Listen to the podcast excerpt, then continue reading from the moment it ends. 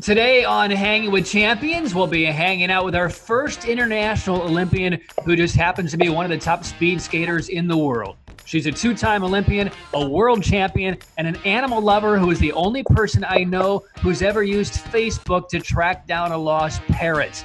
From Team Canada, Ivanie Blondin joins us today. So come on, hang with us on Hanging with Champions.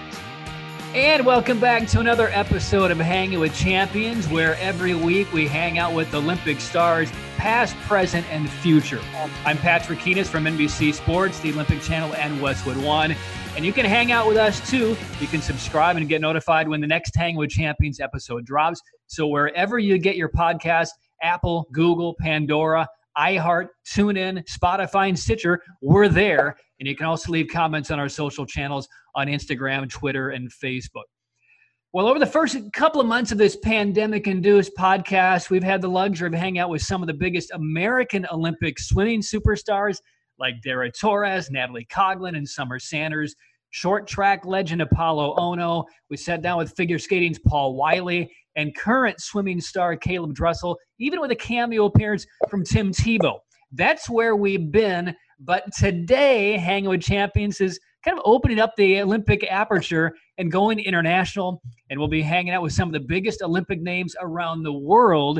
And our first international guest on Hang with Champions is Ivanie Blondin, a world champion speed skater from Team Canada.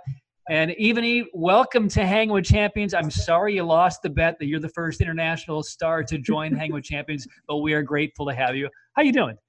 Good, thanks. Thanks for having me, Patrick. This is awesome. It's it's wonderful to have you. And you and Team Canada and the speed skaters and short trackers around the world, you've had a hell of a week because just a couple of days ago, the ISU came out after several months of kind of assessing and diagnosing how a speed skating season happens, if it does. You found out a few days back that at least the first couple of months are going to be canceled, delayed, pushed back. Uh, what what what was your original thoughts when you got word that you've been training so hard and now your season is at least hitting pause? Um, well, actually, in long track, they're exploring the possibility of having a hub city in the Netherlands. Um, so we're still kind of waiting for that decision. Uh, our World Cups were officially canceled. Um, I think it was Poland, Norway, US, and Canada. Um, so those ones are canceled, but they might go ahead and still have the first four World Cups in the hub city in the Netherlands. So we find out approximately in two weeks if that happens. Um, unfortunately, on the short track side, um, I don't think they have the luxury of even exploring that option. So as for them, I think everything is canceled, um, which is really unfortunate because I know they've been training really hard. So it's it is what it is, you know. Like it, it's it's not the greatest thing but at the same time um, realistically with everything that's happening in the world sport right now is not really the main priority so um, yeah it's it's not the greatest but um, it, i think it could be worse too. Were you and your teammates and even skaters from the other federations were you involved in any way in this whole process? Did they give you you know kind of guidelines or outlines on this is where we're thinking now when it's july? Or was it basically you're just training with the blinders on and waiting whatever the decision could be we were pretty much training with the blinders on. And uh, yeah the mentality behind that at least for myself is if the season were to go ahead which in the back of my mind was a very slight chance that it would go ahead um, i would be extremely upset at myself if i wasn't ready for those world cups. So i just i just kept kept training and uh, put my head down put all the hours in on the bike and on the ice and um, hopefully hopefully it still goes ahead but i'm definitely skeptical. How come? I, you know I, read a couple of articles back even mm-hmm. you know four or five months ago in, in late april early may and you kind of like me i think we're cut of the same cloth as far as our realistic expectations and beliefs on what could return how and why. But you were always in the camp of i just don't really see it happening unless there's a big medical breakthrough. Why was that for you um, mostly just looking at logistics and the different countries and who could participate, who can participate. I wouldn't see um, the, the World Cups going ahead if major countries like Korea, Japan, and, and China and the States couldn't participate. Um, so that's kind of where my head has always been at. And also just um, the travel. Like if we were as Canadians, if we were to go to the Netherlands for say six weeks, if that's how long we'll be there for if the hub happens, and then we come home and we have to quarantine for 14 days without um, being able to go outside and being confined to our house because that's what our rules are, like our government rules are for Canada. Um, like we wouldn't be able to go on ice, and then the lead up to potentially skating world championships, if that were to go ahead in, in China, um, would pretty much be altered, right? Like, so it, to me, like logistically, I don't, I don't know if it's even doable at this point, and mm-hmm. so I, that's why I'm a little skeptical. Um, I know, like, it would definitely be nice. I, would rather race than not race at all, for sure. Um, I do think that like our national team is gonna try to find opportunities for us to race in mm-hmm. Canada if mm-hmm. everything is canceled. But um, and in order to prepare properly for Olympic season, you you can't go an entire season without racing. Yeah. You're gonna be out of touch. So. Um, so yeah, that's kind of where my head's at. is, is, there a consensus with your teammates, both uh, short trackers and long trackers, that the decision that was made is the most prudent decision? Um, I believe so. I think the whole team was on board with that, and um, like the short track team is mostly based out of Montreal and we're in mm-hmm. Calgary. So there's a little bit of a, a disconnect there with all the miles between the, the two cities and two provinces. But um, but yeah, so I, but I think I truly believe that everyone um, thinks that canceling everything right across the board and mm-hmm. potentially having the hub city um, in long track, I think every everyone thought that that was um, the proper safety measures for all of the athletes. Um, and we we all know we've all experienced it when you go on the road and you're sharing hotels, you're sharing uh, um, like uh, uh, what is it called, like food, um, the the restaurants, like buffets, sure. The buffets and everyone's touching everything. like when one person gets sick, there's like mm-hmm. a train of a lot of people that get sick right. at the same time, and um, especially the flu. I think it was last year or two years ago, maybe like there was a flu going around and it was going up around to every team and it was not pretty so it's like we know how these things all go down and mm-hmm. um, and so I, I, think that yeah everyone's kind of on board and um, for sure it's disappointing but at the same time i think it's for everyone's health so. And and I'm sure you, we all know that uh, there's been a lot of divisiveness here in the United States about COVID and about transmission and about mask wearing and really everything everything here has become so hyper politicized mm-hmm. but when you look at the numbers in canada uh, justin trudeau and the, the canadian uh, health officials seem to have done a really good job on convincing all canadians that it's real trust the facts these are the, the these are the criteria we need to follow as constituents to tamp it down. And you just look at the caseload of about 400 cases on average per day in Canada versus about mm-hmm. 40 to 50,000 here in the United States. As somebody living in Canada, born in Orleans, when you see what's happening between the two countries as far as their realistic approach on, on what's mm-hmm. happening, uh, uh, what, what goes through your mind when you see how two countries sharing a border have such divergent approaches on how to, how to walk through this? Yeah, I think I think absolutely. Like I I, I don't want to speak ill of our neighbors down south, but it's okay. Um, I'm sure I've done it many times. It's fine. but no, I just think like the different approach and um like with the lead and and uh, Trudeau versus Trump, I think is they have completely different mindsets, right? And um, us being Canadians, I think we're always very cautious, and that's just in our nature as Canadians. And so um, and Trudeau just he went the cautious route, whereas I think Trump maybe didn't go didn't go that route. He, he took the the other way on the highway. but, yes. Um, a different but, uh, extreme, I would say. different extreme, absolutely. And so, yeah, for sure. Like, yeah, I think it's just in our nature to to be more cautious, and sometimes I do think we're maybe a little too cautious, but.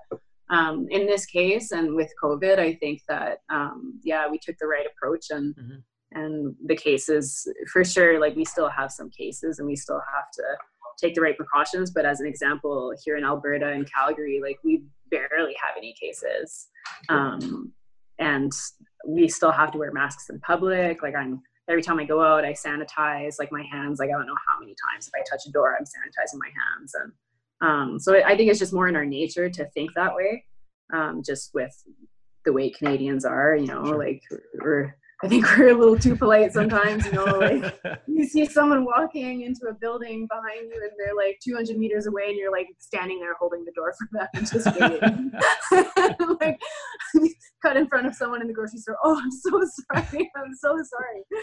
But I think well, it's just, it's just the way we are as Canadians. And uh, sure. yeah, so. I, I think the, the world certainly needs more kindness and more, uh, uh, humanity and, and generosity yeah. and, and compassion. So it, I, I, appreciate that uh, you and the Canadians uh, have have that approach, even if it's a little bit uh, on on that side of the spectrum. Uh, I, I, I do certainly appreciate that. Do do you know? I, have had maybe five or six friends who have been uh, COVID nineteen positive. they've all recovered. none was hospitalized. Two were fairly serious, but they could not leave. But oh, wow. have, have have you had friends? Have you had family members, acquaintances? Who have um, tested positive? Only, yeah, the only um, person that I know of that's close to me is so my old coach, uh, Mike Rife in Ottawa. His mom um, was actually in a nursing home. This is actually, I think, it happened in um, maybe April, uh, March, April ish. Um, so right at the beginning of when everything went down, she was in a nursing home, and unfortunately, she passed away from COVID. Oh. Um, but that's the only one that's been really close to me um, and so so that obviously like initially i was like oh wow like this is uh, this is real.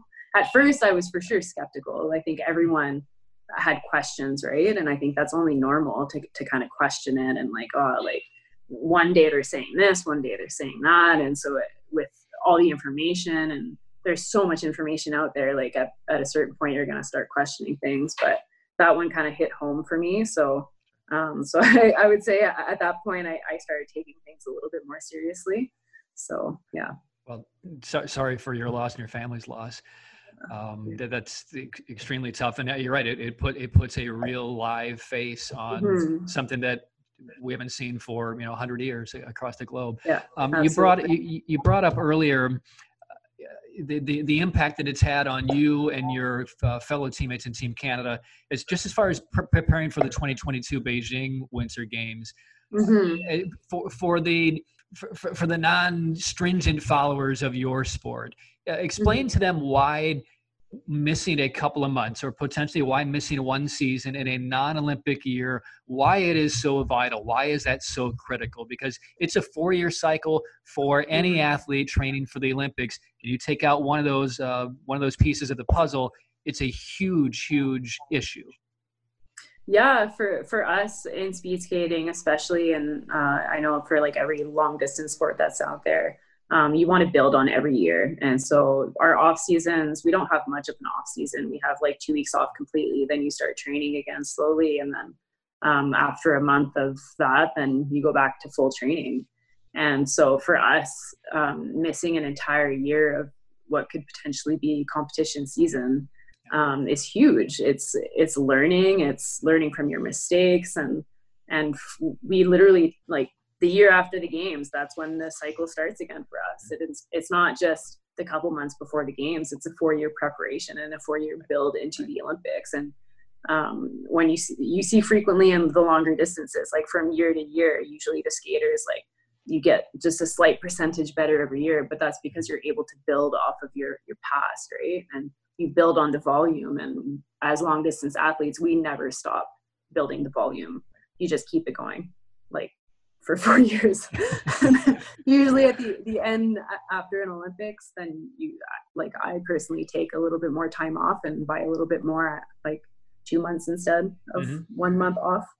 Um, but yeah, I'm still keeping active. It's not just uh, three months of not doing anything kind of thing. So, so yeah, it's just it's really important, but also like physically and mentally, like going going mm-hmm. to a start line at the beginning of every season I'm always so nervous for that first race. But if you take that first race away and like all the races leading up to the Olympics, then what kind of nerves am I going to have when mm-hmm. I haven't competed an entire year, you know? So it's it's it's important for us, and mm-hmm. and hopefully we're able to to figure out a solution for that. And if it's comp- if it's competing domestically and trying to find like other sources of of ways to stress yourself out, like for a race or something, even if it's not in speed skating. Like we're actually supposed to be racing next weekend um, here in Calgary practice racing on the track. Okay. And uh, we found out from the university that we still don't have the go ahead to to to race next weekend. So who knows if that's going to change okay. before next weekend? We have no idea um, if they're going to come out with um, other safety measures and if they're going to allow us to do it or not. But our coach was like, "Well, if we're not racing on the ice, then we're going to go." We're gonna go to Nose Hill maybe and do some hill sprints. Oh, that sounds like an awful like, second option. completely different. But like, he's like, "Oh, we're gonna do something. We're all gonna race for it." okay, all right. Got to prepare myself maybe a little bit more mentally for that one. Right. right. Well, h- hanging out here with uh, Ivanie Blondin of Team Canada Olympic uh, speed skater, and you know, we, we talked with uh, with Summer Sanders a couple of weeks ago, and she she was only in one Olympic Games in 1992 in Barcelona, won the 200 butterfly, individual gold medal. With the summer games that now certainly are in jeopardy of, of taking place, uh, whether they've been pushed back a year to Tokyo 2021, if they don't happen next summer, they don't happen at all.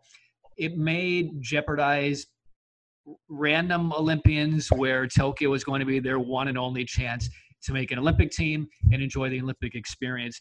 So I guess my question to you, Ivanie, is how how many in in your speed skating industry and group? I mean, could this be career threatening for some athletes? I mean, there are there are major financial implications. There are sponsor implications. There are so many other things besides just getting on the ice and competing. I mean, could could losing a full season for some of your colleagues and friends out of the sport just because they don't have the resources to continue? Absolutely, um, for sure, and and a lot of the funding that I receive throughout the year, like we do have the government funding and I do have sponsorships supporting me and, and family friends also supporting me. Um, but a lot of my funding comes from prize money. And if you're not competing this year internationally, there's no prize money for that. So, um, so yeah, I think it, I think it's, it's going to be tough. And I, I are, have already seen and heard of some, um, some retirements and that I completely wasn't expecting. And I think just the whole COVID thing and everything that's happening around the world, I do think it's put a lot of strain mentally on on everyone, on on athletes, sure. but every everyone in general, right? And and for sure, like um, mental illness has has seen a huge huge spike um, with everything going on, and mm-hmm. I think that's only normal, right? Like I I was definitely I suffered from depression the year after the Olympics, and there was one week at the beginning of COVID when I had to quarantine that I was kind of dipping back into that, and I luckily I caught myself, and I I, I had the resources luckily to to to get myself out of that, um, having gone through it before. But it's definitely tough, and I most definitely see some athletes um, retiring, and especially summer games, right? Like for me, like I, I've always said, like I after this or after these next Olympics, I might go one more year. I am not doing another full cycle. So, like, if, if the Winter Olympics in 2022 are canceled, I guess, I guess that's it, right? That's I'm calling it a career, and there's not much I can do about that. But especially for summer games, like I know there's many athletes in Canada, if not around the entire world, that this is maybe their first chance at qualifying. This is maybe their last chance at qualifying, and and so yeah it's it's the reality and you kind of got to face it too right so i'm glad you brought up the, the whole kind of uh, uh, impact mentally on on athletes and i think just on people in general because so mm-hmm. many people have lost their jobs their family dynamics have changed the stress with raising kids and teaching kids mm-hmm. and you know can they pay the mortgage or the rent and all those things are are absolutely legitimate so and it's happened with me i haven't worked an official event since march 13th and mm-hmm. 200 events have been uh, knocked off of my calendar. We all have stories like that. So when you brought up a minute ago that you've had some some depression issues in your past, but then you recognized it. You said about about a weekend. How did you recognize it, and how did you know how to kind of self correct instead of falling um, back to where you were maybe a couple of years ago?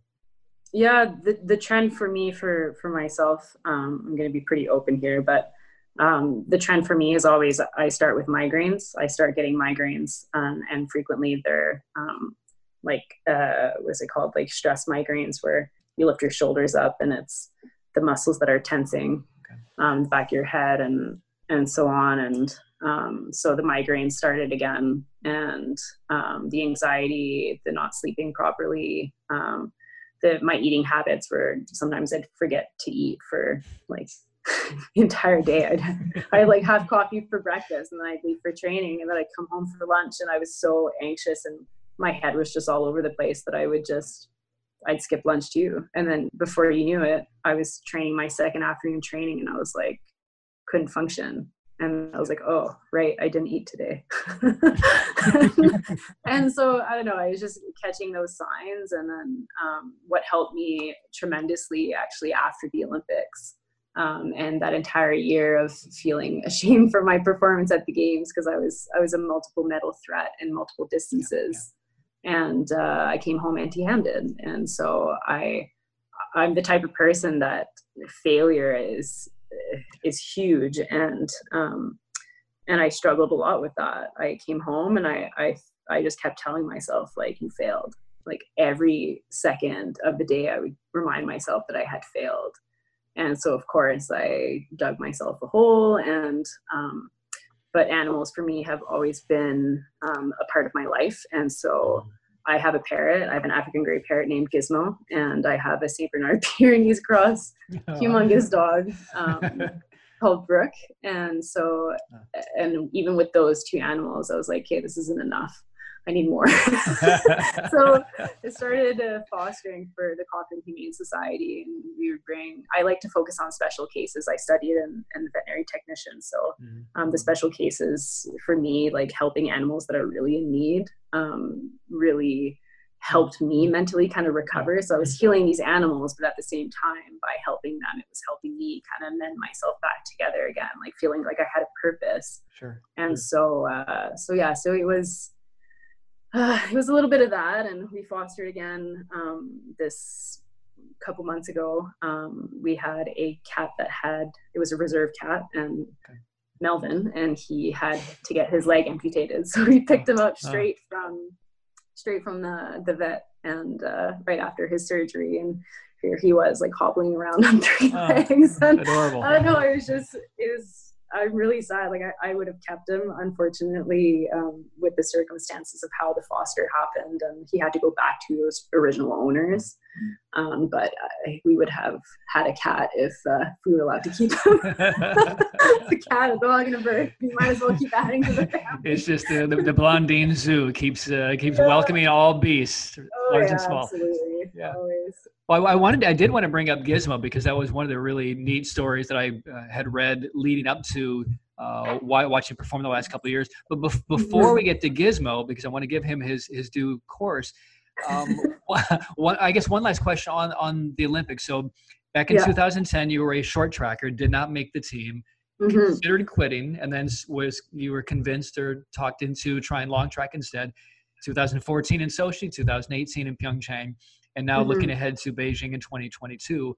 As you mentioned a second ago, you, you came came home from uh, Pyeongchang uh, with without a medal. Is is that a driving force for you? I mean, do you do you really feel the need to kind of self justify your career, your position in the sport by claiming a medal in Beijing? Is is is that one of the chief reasons that you're so focused on Beijing? Absolutely. I'm not going to deny that.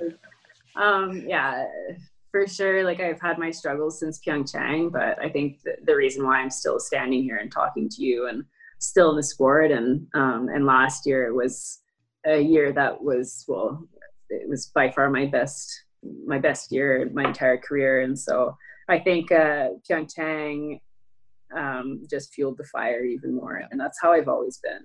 Um, from a very young age, like I'd fail at something and then I'd come back even stronger um, afterwards. And and so it's yeah it's a it was a throwing some gas on the fire. well, so that was tempting. and, and, I think you're right because we, we we see so many breakout stars at various ages in your sports. I mean, now mm-hmm. Kodaira didn't really splash on the scene as the 500, you know, wonderkin until a couple of years ago, and she's now in her yeah. early 30s. Uh, Ireen Wüst has been just a legacy in the sport for almost a full decade. Sven Kramer and Ted Jan mm-hmm. I mean, it's, it's a very long list of uh, wide ranging break. I mean, Lenkova had a tremendous season as well last year at a young age. So, uh, looking back, I mean, you you you were just turned 30, correct? That's right. Yeah. Okay. So, but last year, to me, you know, you, you certainly had great successes a few years back, but watching you, especially in that World Cup season, you were a threat at just about every distance there was. Mass start, 5,000, 3,000, 1,500. Uh, if you were in the field, you were a threat to not only get to the podium, but but to win. And mm-hmm. watching you last year, the World Cup event in Kazakhstan, in, in Nur Sultan, to me, and please correct me if you don't feel this is uh, an accurate portrayal, but to me, that weekend really signified the second coming of Ivanie Blondin's career because not only had you uh, earlier in that in that meet that weekend won the 5000 uh, knocking off martina sablikova but almost nobody ever does that in that type race then mm-hmm. the next day in the 1500 you were in the the b division which didn't even give an opportunity to you know win gold win silver win bronze claim the the the, the, uh, the, the money that you get for the prize money you get for winning these events and then I think it was Jorien ter Mors uh, got ill or pulled out of the field, and suddenly yeah. you're the next one in. So you're in the first pair the next day in the 1500 with Wüst and company in that race. And what happened next? Um, I won somehow. I don't know. Like it, it was. How how do I explain this? So we had the first two World Cups and they went okay. Like I got a couple miles in the mass start, and my 3K wasn't far off.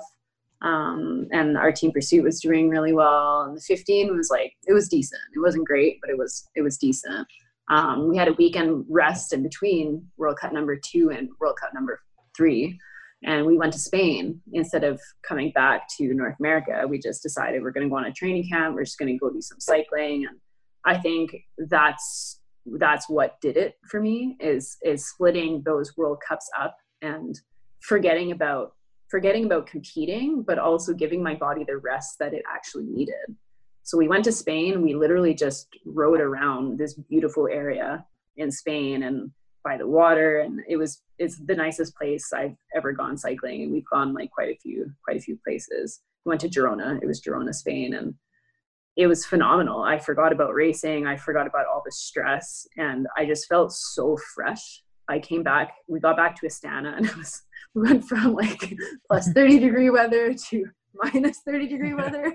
it was, it was cold, but, um, but no, I just, I think what did it is how calm I felt in that one week and giving my body the rest that it needed mentally and physically from skating um, I was on fire. Like there was no one that yes. could stop me. And like, and I'm a very um, like emotionally invested type of person. And so sometimes I get too emotionally invested, but I was kind of like in this relaxed mode of like being on vacation almost. that like we got to Nur Sultan. And the other thing too, I think that helped, we were staying in the Rixos, which is like a beautiful hotel in Astana. And uh, there's actually there's actually a spa at the bottom of the hotel with like pools and hot tubs and whatever you want, like saunas and everything. And so like every day we'd be just like we were still on vacation mode, like the entire team just like go into the saunas and into the pool and I don't know. I think just the the relaxed environment and kind of get, catching like giving myself a little bit of a break just I, I was ready to go back to race, but no one was gonna stop me. Like I just I felt invincible. I, don't, I don't really know how else to explain it. I remember talking to my coach after Astana, and like I had just won. Uh, I won the 5K, I won the 15, and then we won the mass start there, or the the sorry the team pursuit, pursuit there. And uh, it was just a golden weekend, and I sat down with Remmelt, and I was just like, "Damn, this is so easy! Like I just have to be confident and relaxed, and like everything was just." Mm-hmm it was awesome. Um, How much notice did you have before you knew you were going to be in the first pair? Um, that was the other thing too, actually. So I was actually getting myself ready that morning um, to go and to go and race the B group, and then I get a text message from like on the team uh, group chat that we have when we're on the road. We always have like group chat of the entire team, like of the whole staff and all the skaters I got a message on there and it was like, Ivanie, uh, you're not in B group anymore. You're you're in A group. And I was I was pissed. you were. I was Mo- most people would receive that as welcome good news, right? Yeah, I, I was mostly mad because the 1500 was right before our our team pursuit. Okay. And so in my head, I was like, all right, like I'm gonna skate 15 in the morning, come back, have lunch, relax a little, like it'll give me more time to recharge. Mm and uh, the 1500 and then the team pursuit were like back-to-back events. I think i had like 45 minutes in between the two. And so i was pissed. I was actually really mad. But i went out there and i won. Just like that was my first time on a podium in the 1500 meters at a world cup. Yeah. but also like i won it. And it was just it was so surreal. Like i was the first pair. I skated the race and i was like oh yeah that's a really good time. Like I wasn't mm-hmm. ecstatic because I knew who was to come in the next pairs, right? Like mm-hmm. Wüst and mm-hmm. Bibo was there and and all these like incredibly strong women, the Russians in the 1500.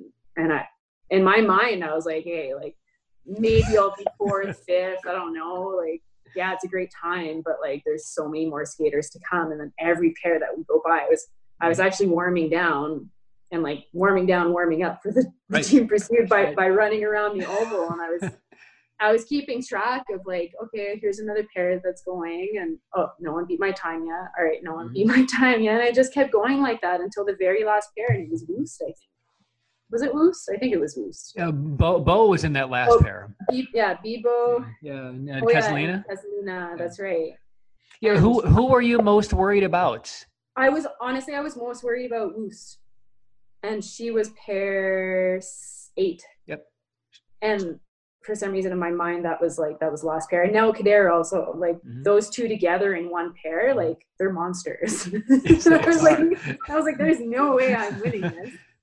But it just kept going and going and going. And then like as soon as I saw that Wüst and Kodaira didn't beat my time, I was like, I've got hmm. this. And then and then I just I stood by my team by the side of the rink, like on the outside yeah. and everyone was just watching and the entire team knew. Like we were celebrating before the last pair even went. I mean damn your luck. Yeah. Okay. because again for for the for the non speed skating aficionados the casual fans may not realize almost never does a does a gold medalist come out of the the first pair no, un- unless something were to happen, like in the 500 meters, for example, like if you got DQ'd and then you accidentally like drop down into B group and then sure. you like come back and you're one of the medal threats, right? Like something like, like that. Like a, like a Vanessa Herzog issue at the start of the World Cup season. Yeah, absolutely, absolutely. So it, it's very, very rare, and usually it's like instances where there's like a yeah. DQ. Um, but this yeah, this doesn't really happen. Also, so, so, so even what, what was that in, in your mind? Don't let me put words in your mouth, but was that mm-hmm. almost the, the renaissance moment for you, not just moving ahead through the rest of that World Cup season, but really as a springboard to Beijing? Absolutely. I, I think it was. It was a huge learning curve for me too. Like all the emotions that I felt then and, and everything leading up to those World Cups. And for sure, like it's always it's easy when it happens it just happens you know?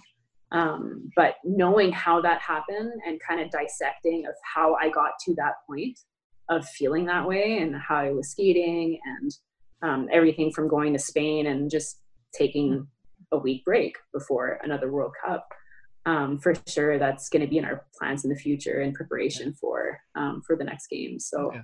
um, and it's it's all about trusting it too right? Like yeah. you don't if you don't trust what you're doing there's no there's no way you're gonna be on the podium so. and, and certainly that has to lead to the the if there's extra disappointment for you personally that this season has now been pushed back because mm-hmm. you want to continue the huge amounts of momentum the tidal wave of momentum that you put together at the end of last season so um, absolutely um, yeah yeah and there's a perfect spot to press pause on this first of our two part podcast, and we'll have some fun off of the ice with Ivanie in part two next time.